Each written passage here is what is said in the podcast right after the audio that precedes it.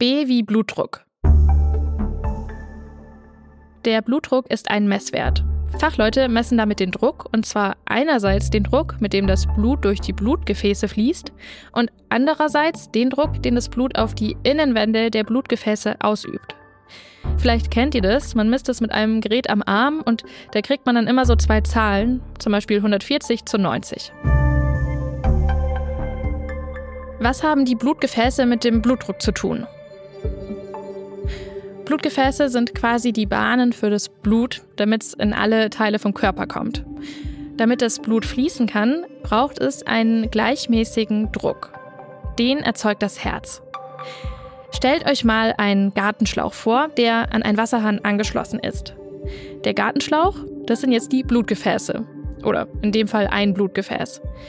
Je nachdem, wie weit ihr jetzt den Wasserhahn aufdreht, schießt das Wasser entweder durch den Gartenschlauch und drückt natürlich fester gegen die Innenwand vom Schlauch, oder es tröpfelt nur langsam vor sich hin und drückt nicht so stark an die Innenwand.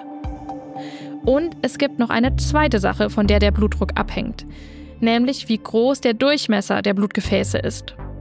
Anders als bei einem Gartenschlauch sind die Blutgefäße nämlich sehr beweglich und die können sich weiten oder engen. Wenn sie sich weiten, dann sinkt der Blutdruck und wenn sie enger werden, dann steigt er.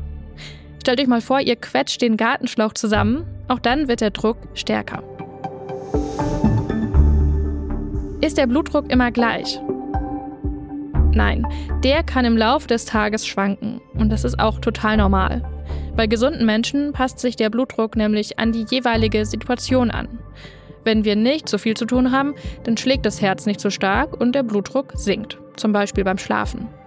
Wenn wir uns anstrengen, dann schlägt das Herz kräftiger und schneller und der Blutdruck steigt. Zum Beispiel, wenn man rennt, um noch den Bus zu erwischen. Oder auch, wenn man sich ärgert oder wütend ist. Und nochmal zurück zu den zwei Werten, also eben zum Beispiel 140 zu 90. Die beiden beschreiben übrigens jeweils den Druck, wenn das Herz schlägt und Blut pumpt und wenn es erschlafft. Wenn ihr das ganz genau wissen wollt, man misst das in der sogenannten Einheit Millimeter Quecksilbersäule. Das war Gesundheit hören, das Lexikon.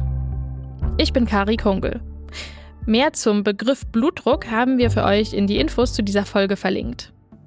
Und wenn euch dieser Podcast gefällt, auf gesundheithören.de, das ist das Audioangebot der Apothekenumschau, da gibt es kostenlos noch viele weitere Podcasts zu Gesundheitsthemen.